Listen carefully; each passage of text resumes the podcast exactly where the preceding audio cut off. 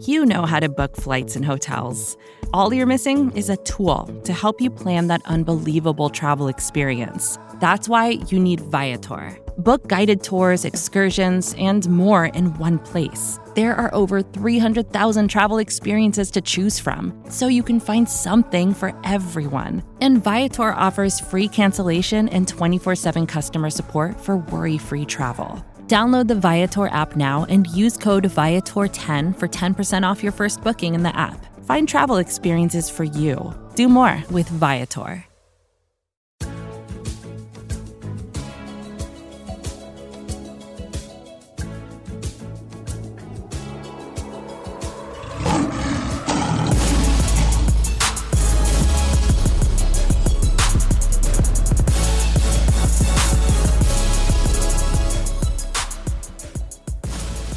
Welcome to First Bite, our Detroit Lions midweek podcast, part of the Pride of Detroit network. My name is Jeremy Reisman. I'm the editor in chief over at Pride of Detroit. You can find me at DetroitOnLion on Twitter. As always, with me for First Bite is senior editor of Pride of Detroit at Ryan underscore POD on Twitter. It's Ryan Matthews. Ryan, how are we doing, buddy? I'm doing well. What's up with you? I am doing well because we are a we are under a week away from first NFL regular season action at this point. Um, but before we get into all that and roster talk, which is what we're here to talk about, let me bring in our third guest, third, not guest, second guest, not guest. We'll just say one guest. I am the guest co-host. today. I am the you guest the today. Guest. He is the adequate host of the POD cast. And we were going to give him other labels, which I've already forgotten at this point. You can find him at. Are we going to go with mul- Are we going to go with multimedia editor? I mean, this sure. is mainly our main multimedia besides what Kelly does. Why? So. Why the hell not? Multimedia editor. Chris Perfett is here. Chris, how you doing, bud? Um, hot, very hot. Uh, I don't know if people know this for whatever reason. This time of year is when California decides it's time to melt flesh. So I am yes. going to endeavor to get through this podcast without losing about less than three pounds. Although I can stand to lose the weight too. well, speaking of losing pounds, uh, the Lions lost a lot of pounds on their overall roster by going from Ooh, look at 80 you. to 53 this week. And we wanted to wait until uh, towards the end of the week to see how the entire roster shakes out before we give our, our takes on it because uh, some of those takes turned out to be premature uh, by some other people. So uh, we're going to jump into to what the roster looks like now, including the practice squad, our thoughts on it, and and maybe some of Brad Holmes' reaction, uh, explanation, that sort of stuff. We'll start right out there with the offense. And God, hopefully this is the last time we talk about this, Ryan, but backup quarterback talk because Jared Goff obviously makes the team. Uh, despite the fact that David Blough initially makes the team, Tim Boyle, um, not surprisingly cut, uh, but David Blough gets eventually cut because they find Nate Sudfeld out there to sign. They sign Sudfeld. Blough gets cut in the second round of cuts, and well, it sounds like the Lions were interested in bringing him back. Uh, maybe a snub there where he joins the Minnesota Vikings practice squad instead. Ryan, do you do you feel snubbed by by David Blough? I don't feel snubbed by David Blough. Uh, I don't know if David Blough should feel snubbed by the Detroit Lions either. Um, I, I, think at this point, especially after we found out that Nate Sudfeld was a replacement, right? I think that that clued us in that this is just backup quarterback musical chairs. Yeah. Like at this point, like it's just one guy for another guy. Sudfeld isn't anybody that elicits any uh, you know, encouragement in terms of a developmental quarterback in, in, in the room. So I, I, think it's just another guy that's there. Um, I, I think it is interesting though that that Blough did sign with Minnesota's practice squad. I think that is I, I think maybe you're right in the estimation that maybe he did feel a little bit snubbed. Uh, I mean, especially after that last episode of Hard Knocks where he literally laid it all on the line against the Pittsburgh Steelers, uh, hit after hit, uh, blow after blow, served to David Blough. Um, but yeah, I, I mean, largely, here's the thing: backup quarterback and maybe the quarterback position as a whole is going to be under the microscope next offseason, big time. Yeah, I think. Um, yeah, go ahead. Go ahead. I, you know, I was going to say, like, I'm pretty sure off stream at one point I said that um, Lions probably have to draft, no matter what, they have to draft a quarterback in this coming draft. Uh, ideally, uh, before day three, but it's definitely on the radar either for backup or for you know if if Goff does not happen to be the quarterback we think he's going to be, they have to draft him for starter or even just development or even if he's fine like developmental down the road, kind of like what I think they they wanted Tim Boyle to work and Tim Boyle did not work and David Blough, him going to Minnesota, I don't worry about it too much just because I think we've seen this before where teams like to snap up uh, backup quarterbacks and get dropped from other teams in their division. If if nothing else, just kind of get some insight into what that team's going to do. Uh, Nate Sudfeld, though, being brought in to replace Blough and Boyle is an interesting choice. I don't know too much about his developmental upside. He's a fine, he's a decent backup talent, but I don't think anything was appreciably gained versus dropping both Boyle and Blough for him. Yeah, and to me, Sudfeld he's he's got a live arm. He, he's got a pretty strong arm. Um, I don't think anything any of his talents beyond that are, are, very good in terms of the way he reads defense, in terms of his mobility. There's not a lot there. Um, so in terms of just like a talent upgrade, it's maybe a slight upgrade, sure. Um, but there there is some kind of giveaway here because now the Lions don't have that safety net of someone who knows the offense in week one, right? Because David Blough goes to Minnesota now, you have if, if anything happens to Jared Goff in week one, God forbid, Nate Sudfeld, I mean, they're gonna have to just cut down the the playbook by by like 80%, you'd have to think. And listen, Nate Sudfeld at this point is is a veteran. And I think that mattered to the Lions. I think they want someone who can learn quickly, who can learn the offense quickly, who can plug and play as much as possible for for a backup. But you got to be realistic here. Like it's going to take a while for him to get um, acclimated here, and so I think there's there's a risk here. I think they probably wanted David Blough back, and maybe they they would have elevated him for for game day in the first couple weeks so that they have that safety net of someone who actually knows how to run the offense. But uh, it's an unfortunate situation, and and now they only have two quarterbacks. I have to imagine there's probably a third one coming at some point on on the the practice squad, and maybe that's more of a developmental type.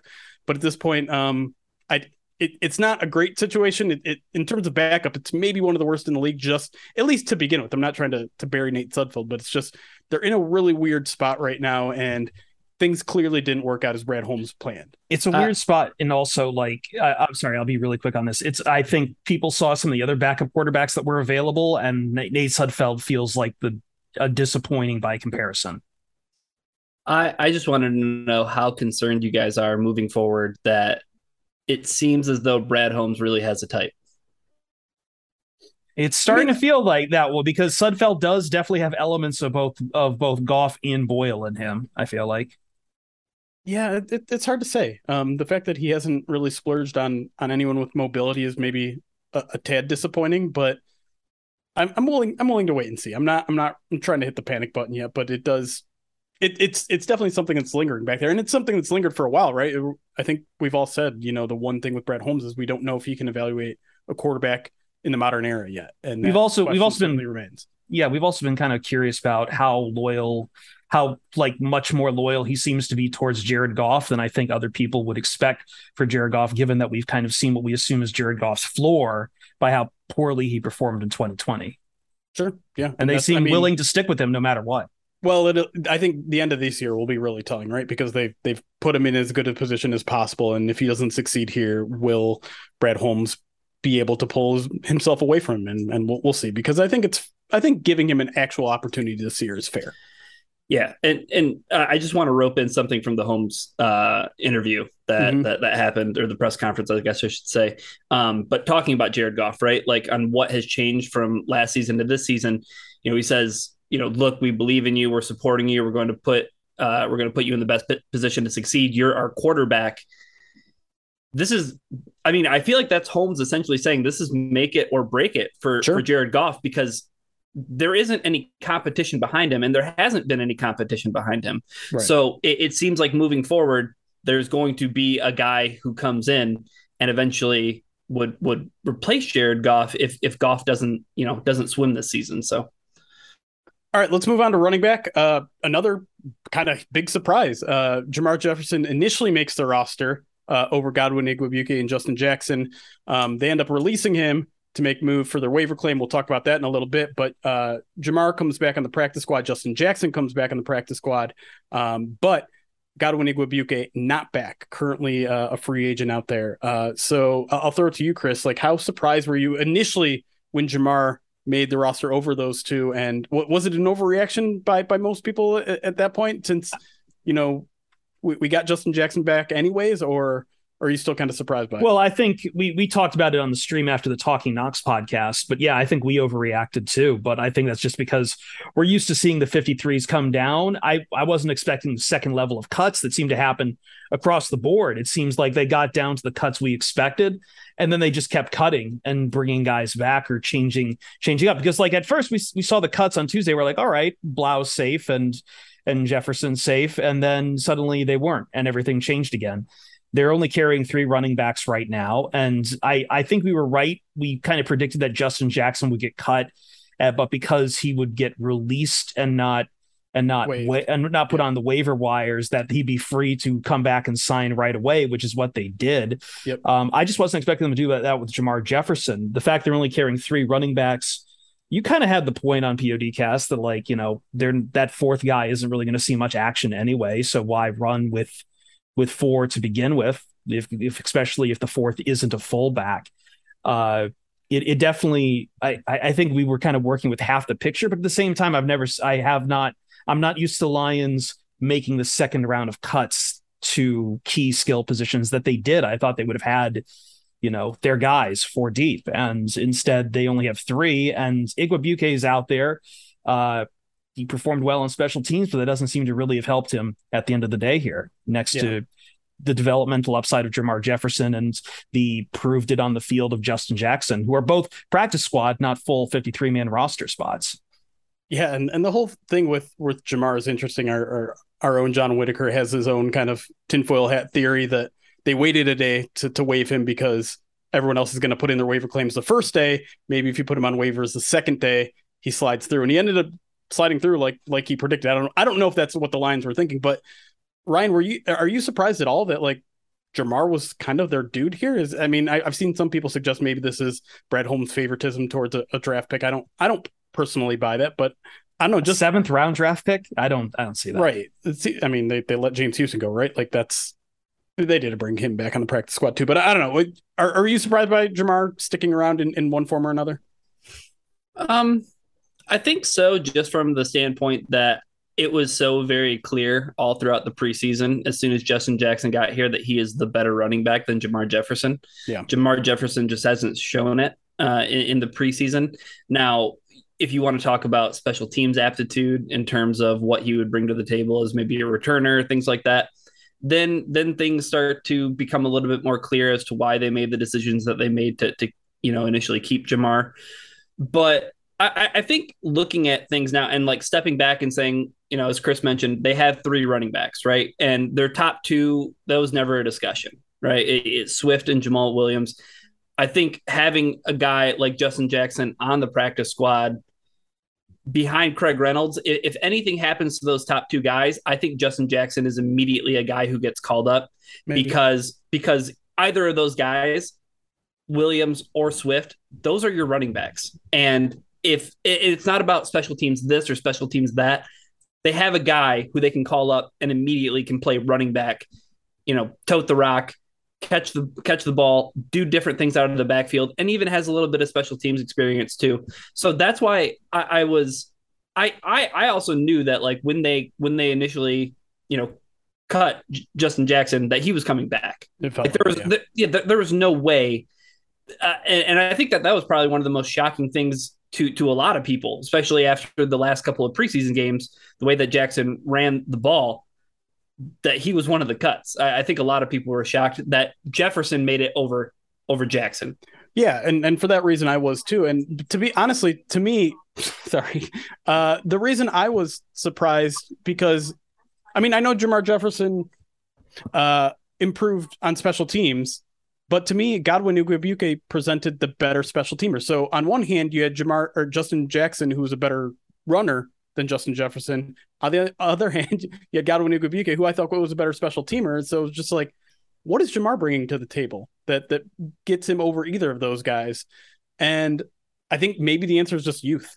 Maybe maybe they see potential. Maybe they saw enough growth from year one to year two where they're just like, okay, he grew as a special teamer. Now let's see if he can grow as a rusher. And I don't know. Um, it we'll we'll see how it plays out, but it definitely surprised me.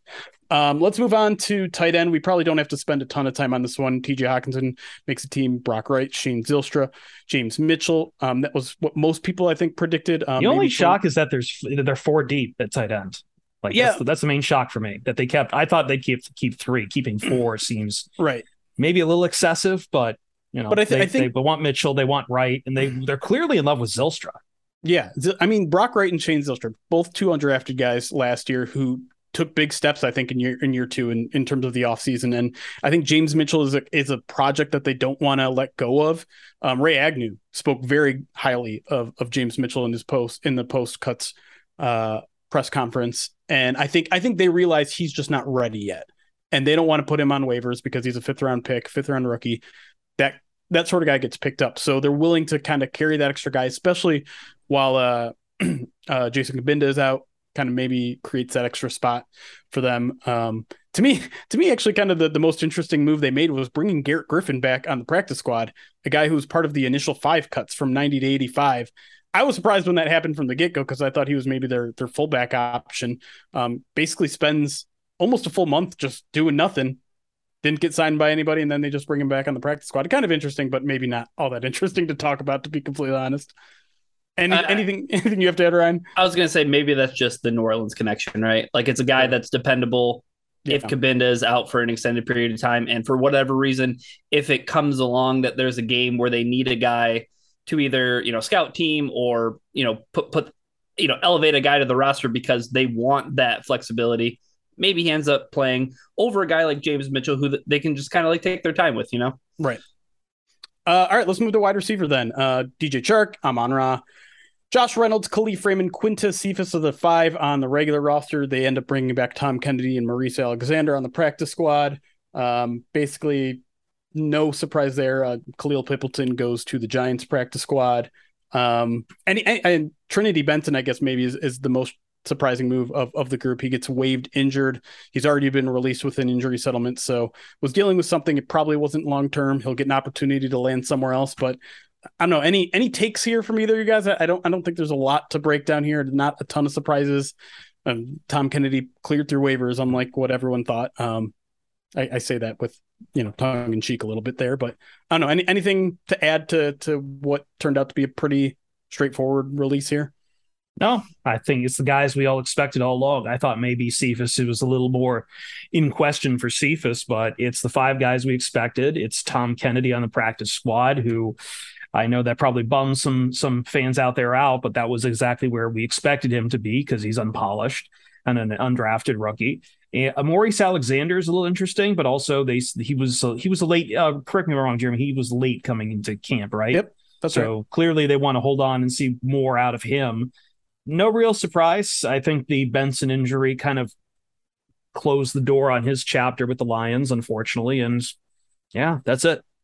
I think if there if there is a take to be had, I think it is that for those of you that were concerned about Brad Holmes and favoritism and the the sunk cost theory about hey he went out and got Trinity Benson he, he spoke highly about Trinity Benson at at various intervals like hey this is this is a guy we got not for this year um, but we got for next year aka this year and it just didn't work out and he was willing to cut bait so I, I think that that's encouraging from a roster construction standpoint for Brad Holmes.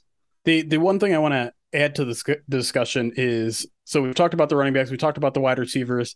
During the preseason, we were looking at those two groups and saying, who's going to be the kick returner? And we're left with kind of a group of people who weren't really in that competition much. I mean, Kalif Raymond is always an option. He, he's he's obviously going to be the, the punt returner, but who amongst this group do you guys think is going to win out and be the week one kick returner? Because it, it isn't abundantly clear. Probably Raymond.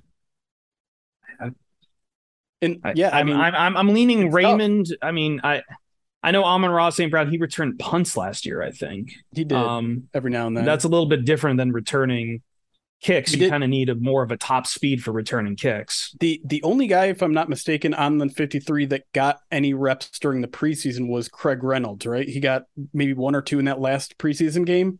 Is is that the answer? Uh, it it doesn't matter, right? Like I don't care. Like fa- fair, yeah. fair catch. Let's start this drive at the 25. All right, fair. Yeah. Wow. You, I don't know if I convinced you of that, but special teams don't matter apparently.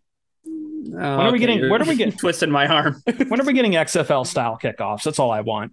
Let's make them fun. Um, last one before we move on to the defense here. Uh, offensive line, Taylor, De- uh, starting five. I don't need to name them.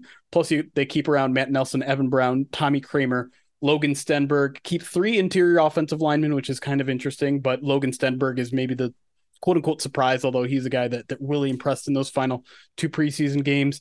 Uh, Dan Skipper on the practice squad, as well as Obinna Eze, which I I'll be honest, I'm a little surprised by. He did not look particularly good at any point in the preseason or training camp, but um, at least we're going to get a good hard knock story ending for him.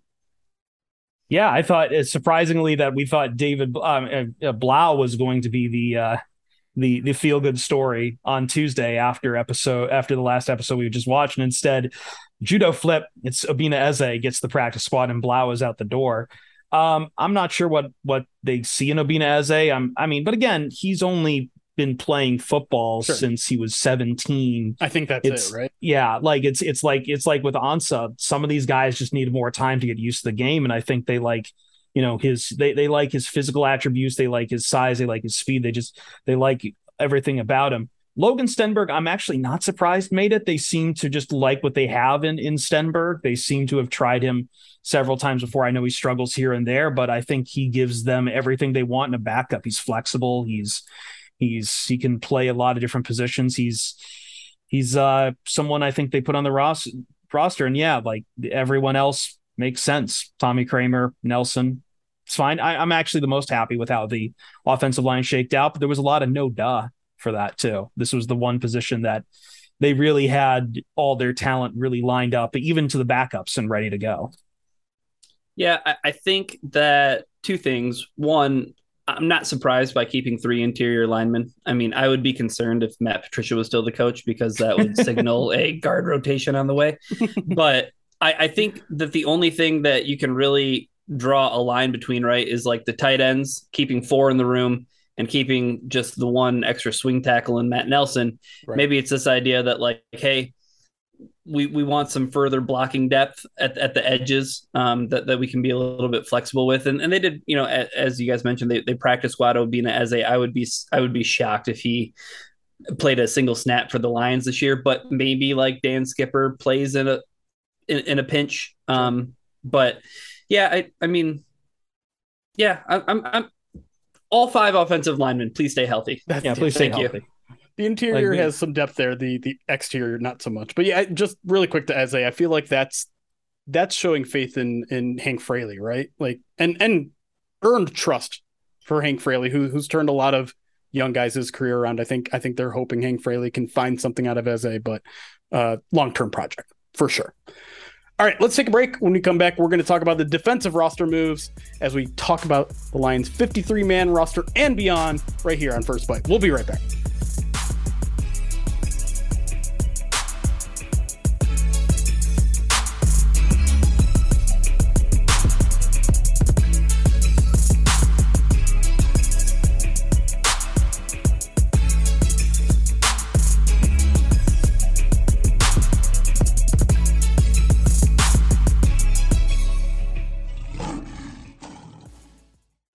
And we are back here on First Bite talking about the 53 man cut down this week. We talked about the offense. Let's kick it over the defense. We'll start with one of the uh, more interesting developments uh, on the interior defensive line. Now, the original cuts, not all that interesting. Michael Brockers, Lee McNeill, Levi Onwuzurike, Isaiah Buggs, Demetrius Taylor, the only UDFA to make it, all makes it. They cut Jashon Cornell with uh, an injury designation. Uh, Bruce Hector gets cut as well. But I think maybe the, the most interesting news is that Benito Jones, formerly of the Miami Dolphins, gets Benito. claimed on waivers. He seems like he's on track to maybe be the, the team's leading nose tackle while while they kick uh uh Alim over to to three tech a little bit. Um I don't know. I, I don't know how much Ryan you you've looked into Benito Jones, but uh, what what's your kind of take on on maybe that addition there? Yeah, it, it almost seems like he's the insurance policy, right? Like for as much as Alim McNeill, and and the Lions want to keep him as as a three tech, right? Like they want to yeah. they want to move him so that they can get more play out of him in their in their four man front. So it, it makes it makes sense that that the Lions would would grab an insurance policy. I think just a lot of people thought Buggs was that policy, right? And right. and I th- I think what's surprising about the roster construction is that Buggs makes it, and then they bring Benito Jones in. So seems like maybe there's just a competition there, right? For maybe the first couple weeks of the season. Maybe, yeah, maybe this is a guy that they identified like, hey, this is a guy. And again, though, but it's not what we know so far about Benito Jones from from you know some scouting profiles and, and, and watching a little bit of tape is like he's not the anchor guy. He's not the he's not the I'm gonna two gap and I'm gonna you know be this big strong presence in the middle that's just gonna muck stuff up. Like he's he's a penetrator and yeah. but that goes back to what they've been talking about all off season long. We're attacking. Like we we want an attacking front. That's who Demetrius Taylor is, and that's why he's around. I mean, that's why obviously they went out and got Benito Jones. And that's who they think Alim McNeill is too in in this in this defense. So like I I'm interested to see how it shakes out. I, I I think what you said though is really important. Like I think that over these first few weeks they get a feel on what they need the rotation to be, and then I think that there's probably some movement that happens, especially once some guys get healthy too, right? Yeah. Benito Jones is big. He's real big. He also loves cows. He apparently takes care of Angus cows. he's he's he's a country boy through and through. Six was it six foot one, three hundred twenty nine. Like I thought, I I I remember scout like reading some stuff on day three picks. I thought, I think he had like a day three grade, and it was kind of a su- surprise he went undrafted. And I know the Dolphins picked him up; it didn't work out for him. But yeah, as you say, like that's a big body to s- send up there to stuff when you're expecting uh, a run play or just get just get a bunch of presence up the middle. I I like the pickup a lot. I think it helps the depth uh, quite well there. And like, look, they've needed some help at figuring out their their interior defensive line. Um, yeah, it's it's not been great through through camp and through preseason. I'm not saying Jones is going to rock it up there, but he has the upside to him. Like people, uh, people were saying the guy's NFL ready. I don't know. Like he's he's obviously I don't think he's in line to start right now, but it's a it's I thought it was a savvy pickup. I thought it was a very good, very good pickup for the Detroit Lions. Houston uh going to the practice squad. I, they they again I think the problem with Houston is they just he fits a a defensive scheme the Lions right now aren't doing right now. So they're trying to figure out maybe they can send him over there and develop him more as an edge and that and bring him back if they need that at some point down the line. Um, yeah, like I they're they're they're in a rough spot with with Okwara and and Paschal right now for edge. I don't know if that maybe means Houston's late you know, later in the season he gets called up to to edge if uh, injuries mount. I don't think we'll see him again as a linebacker though. Yeah, no, I think they moved on from that. I, I want to go quickly back to, to interior defensive line just just for a second here because I think I think the one thing that I I'm happy with is we all remember the Atlanta game, right? The the preseason game just oh, got yeah. completely gashed on the run game, up the middle, on the edges, all that. And they did not wait. They're like, we need to do something about this. We need, we're going to move Alim to three tech. We're going to add Isaiah Buggs. We need girth on this team, right? And so they go out and get Benito. Jones is girth. They go out and get Benito Jones. Like they they they see a problem and they're attacking it. And I mean, I mean, we've said it multiple times on this podcast that run defense was something that we were majorly concerned about. And listen, I know it's only preseason and I don't want to react too much to it, but they go out and play lights out run defense in the next two preseason games and they're still continuing to add. So I'm, I'm, I'm optimistic about that. And then the only thing I wanted to add on the interior defensive line is that I think it's definitely worth noting that Levi Onwuzurike did not go on IR when they they very well could have done that. And listen, they might still do that. I, am not saying it's out of the question, but the fact that he's not on IR, the fact that they haven't made it so he's disqualified for the first four games of the season is noteworthy because we haven't seen him even out there in practice on the sidelines in a while, and I, am hoping that's a positive sign about his uh, his rehab. And I think what's to to just quickly tag on what I think is also very interesting about Levi being on the 53 is that didn't affect Demetrius Taylor making True. the 53 too. And I really thought that there there might be some scenario in which Levi isn't on the 53 and then they get Demetrius Taylor as a guy who can do the same things that they they want Levi to do, but both of them make it. And it seems like there's a logjam waiting to happen. Um, so again, I, I think that goes to the point of like they're gonna things are gonna shake out in the first few weeks. Right. Especially like you said, as as people like if Levi gets healthy and they like him, maybe that means that that Demetrius Taylor goes back to the the practice squad, assuming he clears waivers, but he might get some time early, which would be pretty interesting for an undrafted guy. Uh, let's move on to Edge. Uh, Aidan Hutchinson, Charles Harris, Julian Okwara, Austin Bryant, John Cominsky all make it. Like you mentioned, James Houston does not yeah, make sorry, it. I, I thought I, back. I, I got screwed up. No I worries. We doing all D line. Comes back to the practice squad. Eric Banks uh, released with an injury designation. um, I don't I don't know if there's a ton to break down here. John Cominsky making the roster doesn't seem like that much of a surprise. Austin Bryant, uh, Julian Okwara. Um, I think that maybe the most noteworthy thing with him is that he returned to practice this week. So he's maybe in line of, of jumping Austin Bryant on the list of, of guys that are going to contribute. But you look at the the four deep, really the five deep, and like this is a pretty big improvement, right? Aidan Hutchinson, Charles Harris, Julian Okwara, Austin Bryant, John Cominsky. I don't feel bad about that rotation at all. I feel like that that might be the we talk about wide receivers being the most improved group. I feel like this might be the most improved group, and and we're not even talking about Romeo Okwara yet who who hopefully will return at some point this season. I think Julian coming back is good. Um, however, Bryant and Cominsky both balled out in preseason and in camp, and so I thought I, I would be sad if if Julian jumps Bryant. I think he's he's shown that he deserves at least a chance to start in some packages and and like you know perform in some packages, play in some games, get some more time to see what he can get. But it's it's good for the depth right now. It's a far cry from what it was even a year ago, Jeremy, you know, from just Charles Harris out there, and now we've got Hutchinson and Harris and and a depth with with with Okwara, Bryant, Cominsky. Like that's that's very good.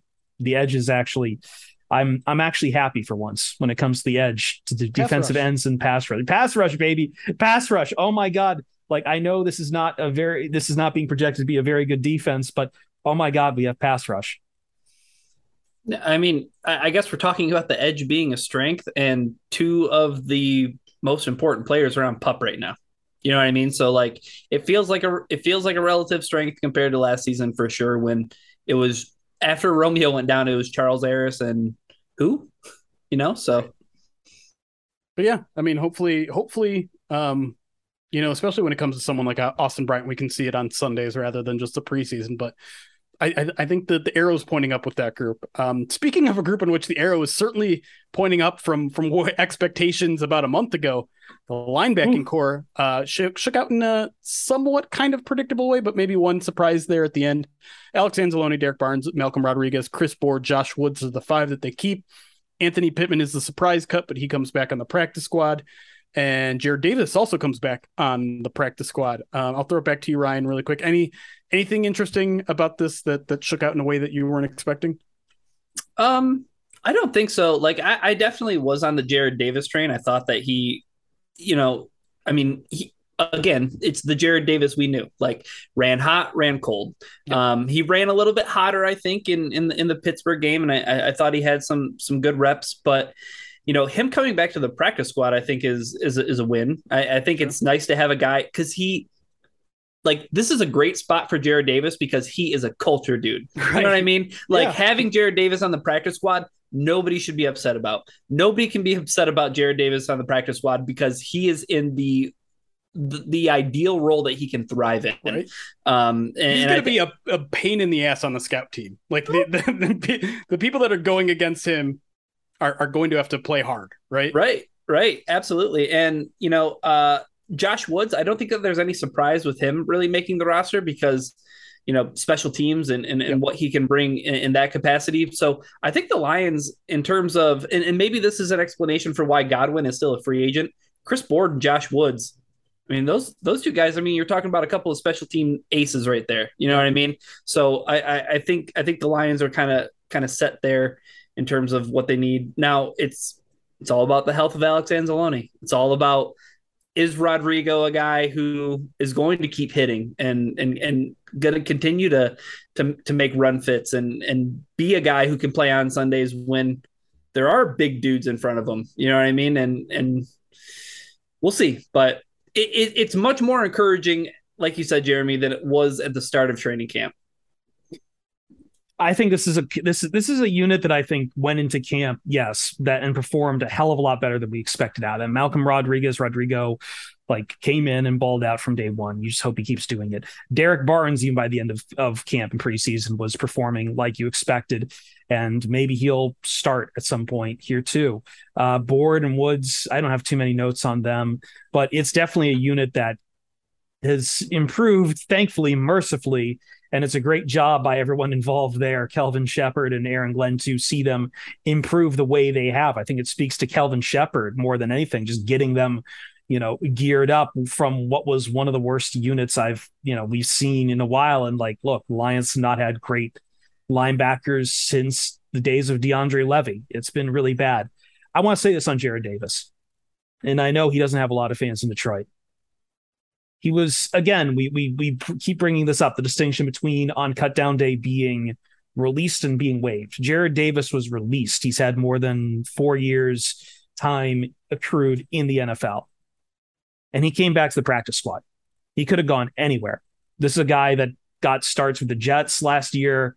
He's had plenty of chance. Like people there there at least be another, a third team out there to try to revitalize what was once a first round draft pick. And he decided to come back to the practice squad. That speaks a lot to of him knowing who he is at this point in his career, and it speaks a lot to his understanding that this is where he wants to be, that he likes the culture here, and that the the coaches know something in him that like understands his strengths and he understands his relationship with the organization. And if you're still hating on Jarrad Davis after knowing all that, I can't help you. I can't help you. You're just being a hater.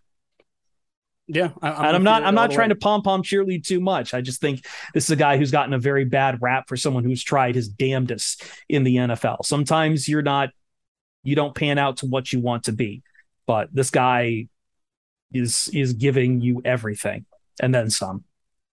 Be mad with Bob Quinn. Don't be mad with John da- Jarrad Davis. I the only thing I want to say about the linebacking core is that I I feel uncomfortable with how comfortable I am with them. You're waiting for the other shoe to drop. Yeah, I, I kind of am. I, I, I really like the depth. I having Chris Board and Josh Woods as, as your two guys, like like Ryan said, they're, they're special teams aces. I think they both have some some defensive upside too. Like I think they could play if necessary. For, for a while there, and, and we might even see it this year. Chris Board was the guy that they put out on obvious third downs because he can probably defend the pass as, as good and drop into coverage as good as anyone else. And then, I mean, listen, I I really want to pull the reins back on on Malcolm Rodriguez. I really wish I could get myself to pull the reins completely back, but he is making some ridiculous plays. And I think one of the interesting things that Bob uh, Brad Brad Holmes said, not Bob Quinn, um, is how his time as as a quarterback has has really impacted his ability to to key in, to to read his keys quickly. And and that's that's what this is all about right? It, it's reading your keys, it's reacting quickly. It's the thing that Jarrad Davis has struggled with so long. Malcolm is doing it on day one, and that to me is something that I, I don't I don't care how small you are, man. That that sort of stuff is not very teachable. That sort of stuff is invaluable. I'm I'm all in on Malcolm Rodriguez and Derrick Barnes too, man. Like I after one preseason games, I was starting to fall out of out, out of belief with with Derrick Barnes, but I do think he's turned a bit of a corner. And again, I'm not saying this is going to be a good squad. I, I gave them a C minus on my grades, and some people thought that was too high, and I understand that. And maybe I'm putting a little bit too faith, too much faith in it, but I'm I'm starting to drink drink a little bit of Kool Aid here in the linebacker level, at least for the future. There are going to be mistakes, obviously, with Malcolm, with with Derrick. I, I think Alex Anzalone is is kind of a low ceiling kind of guy, so I'm not I'm not as excited about him. But I just think I I never thought I'd be here. I I, I really didn't because we we heard we heard all the coaching staff being saying saying like competition's gonna to bring out the best in everyone. We believe in this group. We like them a lot better than maybe some of the outside people. I scoffed at it at the time, and somehow a month, month and a half later, I'm like, shit, they may have been onto something. I, for one, am shocked that Kelvin Sheppard made a believe or out of Jeremy Reisman. I am mm-hmm. shocked. Hey, Everyone else has fallen in love with him three months after I did. That's all I'll say. uh, cornerbacks. Let's move to corners. Uh, Amani Oruwariye, Jeff Okudah, who's won a starting job, Will Harris, Bobby Price, Mike Hughes, Chase Lucas all make the team. AJ Parker gets cut but moves to the practice squad. Jerry Jacobs goes on reserve pup, so he'll miss the first four games. Saivion Smith comes back, and I think I've covered everyone else. Cedric Ballard as well. Uh, Mark Gilbert do not come back. Uh, Mark Gilbert lands somewhere I don't remember where. But uh, I think the big story here is, is nickel situation. Ryan, uh, surprised how the nickel spot played out there? Um, maybe maybe a little bit. You know, I, I think that there were a lot of expectations that AJ Parker would be on the roster, uh, the 53 man roster. So to see him on the practice squad is is a bit of a surprise because I think we kind of talked ourselves and twisted ourselves into knots about, oh, like Nickell Robey-Coleman and what happened at the nickel corner situation last season. Maybe they just got an upgrade. Like Mike Hughes is just maybe objectively a a, a, a safer bet uh, to to have at the position, and they but they have like they they don't have a lot of contingency plans. I think the only contingency plan they really have at nickel corner is Chase Lucas at this point. Like, you know, Jerry Jacobs isn't quite ready. Who knows if Jerry Jacobs, when he comes back, is that a guy that they're going to prioritize getting on the field no matter what? Uh, just because he would elevate the the, the rest of the um, the the cornerback room. So do you immediately put him in at nickel cornerback? There isn't a spot for him on the outside with Amani and and Okudah. So do, do you do whatever you can just to get him on the field? And I, I think beyond nickel corner though, and I think where the discussion goes from here is, man, there is just not a lot of depth on the outside. It's not a lot of depth, and also there's a lot of risks involved here too. Um, I think we, uh, depending what happens with Jeff Okudah, if he still can't show he can't put it together under a second defensive scheme, under a scheme that isn't going to screw him over at every chance, then I'm worried. I'm I'm very worried about Jeff Okudah. And again, like we know the risks involved too with the Achilles and everything else. He just might not come back, and we might not see the the the upside that we ever were promised with Jeff Okudah at this point. But also too, um, I had like I know Will Harris has improved versus being a safety playing corner, but he kind of had some weaknesses shown a little bit during the preseason too, playing corner as well. So I'm not I'm not completely sold on Will Harris as part of this cornerback uh, squad as far as like you know depth that I can completely trust. And then rounding that out, Bobby Price, Chase Lucas, Mike Hughes. Like I'm I'm not I'm I'm I'm with Ryan a little bit. The the depth worries me. The the the whole unit kind of worries me because it needs kind of like with linebackers, it needs a lot, it needs a lot of things to go right. And linebackers, at least through preseason, through training camp, had a lot go right for us to feel more confident in them. Cornerbacks have not had that transformation. They have not had that that apotheosis to to being something I can trust yet. Yeah, really, really, the only guy who even flashed like that was Jeff Okudah. Right? He he definitely improved as the preseason went on. And I think there's reason to be optimistic. I don't know if there's reason to be like, okay, he's going to be a number one shutdown corner now. I, optimistic, I but not confident. Yes, exactly, exactly. Um, and yeah, Will Harris is is an interesting piece because the coaching staff kind of touts him as like, oh, he can back up so many different positions. He can play outside, he can play nickel, he can play safety, he can dime, nickel, like all this sort of stuff. And it's just like, okay, but can he do any of them good?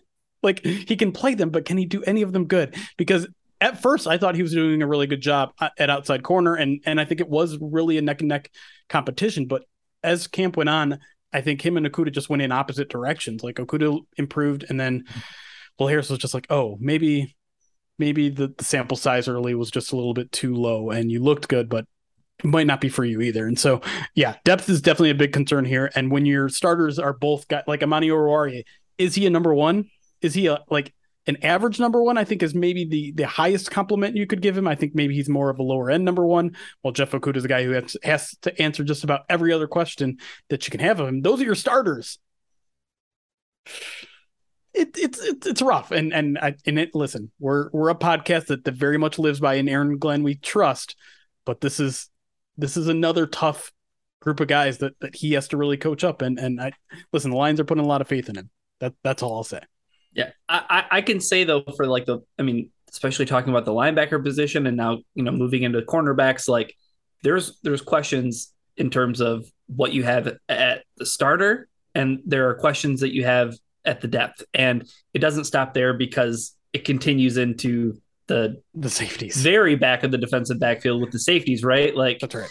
I mean, you, you feel confident in Tracy Walker. You don't know how much DeShon Elliott you're going to get. Yep.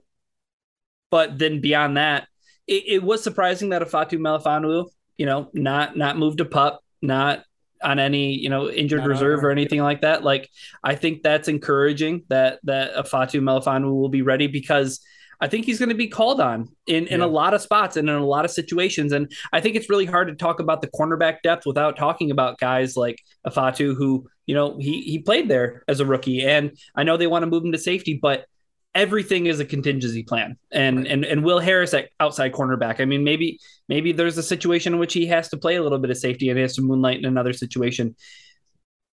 You, you just hope that some of these guys settle into being starters, right? Yeah and, you know the other two that, that make it at the safety Kerby joseph and juju hughes and i, I want to take a second to talk about juju hughes because he was someone that specifically that uh that brad holmes pointed out and i kind of get the feeling that if one of those top safeties goes out i think it might be juju hughes that steps in initially if, if it happens early on because Kerby joseph listen I, I think they have really high hopes for him i think i think they think he's ahead of schedule but i don't think they think he's ready and and if he listen, he, it looks like he's progressing a little bit in practice, but I don't think he's going to be ready in week one. So Juju Hughes might get defensive snaps in week one of the regular season. And remember, he's a guy that came from Los Angeles. He's a guy that Ray Agnew and Brad Holmes both know and like. And so, and he didn't play horrible in the preseason and training camp. He was fine. Didn't didn't stand out in, in a lot of positive ways, but didn't stand out in, in many negative ways either. And that's that's kind of more important as a safety. Like as long as you aren't not making plays, uh, I think you're maybe maybe doing what you need to be doing. So, um, just an interesting guy to keep in mind, I think, because I think he was a guy maybe they kept because out of necessity, but he was definitely a guy that was going to be back at, at the very least on the practice squad. Yeah, real, real quick, and uh, I'll let I'll let Chris kick it. But like what you said about the Agnew comments, I think is really really telling of him maybe being the first guy off the bench because they called him dependable. They said he's a guy you can count on. So like that has to be your guy that's that's first off the bench if you need somebody in a pinch. So yeah, yeah I don't. What? Anything else to add? No, I don't have too many thoughts. I don't have too many thoughts on safeties. It's kind of all right. We'll do it then. We'll talk very, very briefly about yes, yes. Uh, Jack Fox, Scott Daly, Make the was Seibert the right unopposed. choice? Austin Seibert makes it over Riley Patterson. Riley Patterson, I want to say, goes to I don't know Carolina or something. I don't know. Who cares? Uh, Jacksonville, Lions, I think maybe it was Jacksonville. You're right. Uh, Aldrick Rosas comes back after being a uh, a midseason pickup last year. Um, I, I do kind of find that interesting. I wonder if like here's here's what I know about Dave Fipp. He's going to tell you that there's going to be continue to be a kicker battle between Rosas and Seibert. Obviously, I think Seibert starts week one. But I guess my my question, I guess, here is how confident are you in in the kickers that the that the Lions have right now? Not really. We don't really have like when you have a kicker, you know you have a kicker. I don't the Lions, I do not know that they have a kicker right now. Right. That's ultimately what it comes down to. They try to feel out Riley and Seibert, and Seibert stays on the roster just by virtue of he was marginally better than Riley Patterson. But it's also Seibert accuracy is still not great. His legs still not great. He's not. I, I know you don't like talking about special teams, Jeremy, but like, I, I'm sorry, you're going to have to kick field goals in the NFL. And sometimes those three points, when you are in a low scoring situation, is the matter between life and death. And for the Lions, they don't have their guy to do that. I'm not saying they need to get a guy like a Justin Tucker, but they need to have someone who is not who's dependable and has range. And right now, I like if they're still trying it out between Seibert and Rosas, I don't think they have that. It's hard to figure it out. It's really hard to figure out with kickers. You just really don't know. We haven't really seen the uh the kicker who is who's come in to yet to wow people for a very long time. So, you know, besides, I mean, besides the ones they've had here before, but I mean, like the guy who like you see in camp and you know who's like young and is like, yeah, he will be the kicker of the future. You just don't know. So you just got to keep churning that pool until you have it. I just don't think they're going to have one this year uh, among kickers. They just, I just don't think they have the guy who I, I would, I would actually be surprised if they end the season with the same two kickers on the roster and practice squad. That w- one of these guys is going to at some point get cut and they're going to churn in another kicker. That's what they did last year. Which, if, if they're doing it a second in a year in a row, that's it's another. Not they don't so have the guy. They don't have the kicker. I I did like the Lions teams that did have a dependable kicker, but if if I have to monkey paw this, right? Like if if, if I have to give up like having a dependable kicker versus having a better roster and maybe a team that's a little bit more competitive, You don't need to though. I don't know if you can have it both ways. You Yes, you can. You could could have kept. You could have kept Matt Prater. They could have. No, no, I, I I'm not even talking about Matt Prater. I'm just but saying. I like- am. Oh, I, I'm saying that was a mistake. Yeah, I said it, it from- was. I, I said it at the time. I say I still say it today. I, I don't like having like it's unnerving and it's unfamiliar territory for us Lions fans, right? To not have to go from Hanson to Prater to nobody. we had we had a half a season where it was a disaster. Right. And and that's all and last year wasn't a disaster. It, it was fine. But but not by not up to Hanson slash Prater territory. It was not Correct. fine. Co- co- cost you a game. it did it did cost you at least one game. Probably it definitely cost you one game. We'll, we'll leave. Yeah, half a game. It was, it was a tie. It was half a Okay, game. fair, fair point. I'm usually the one that's stickler about half wins. All right, we'll leave it there. Uh, thank you all for listening. We will be back with our full season preview. We're going to record it Sunday night here on Twitch, twitch.tv slash pride of Detroit. It will be up on Monday. Then we're into our normal schedule. We'll, we'll have our, our first bite with the Eagles guest to talk about Lions Eagles, and we'll be into the swing of things. So uh, for, for Chris, for Ryan, I'm Jeremy. Thank you for all watching. It's chaos. Be kind.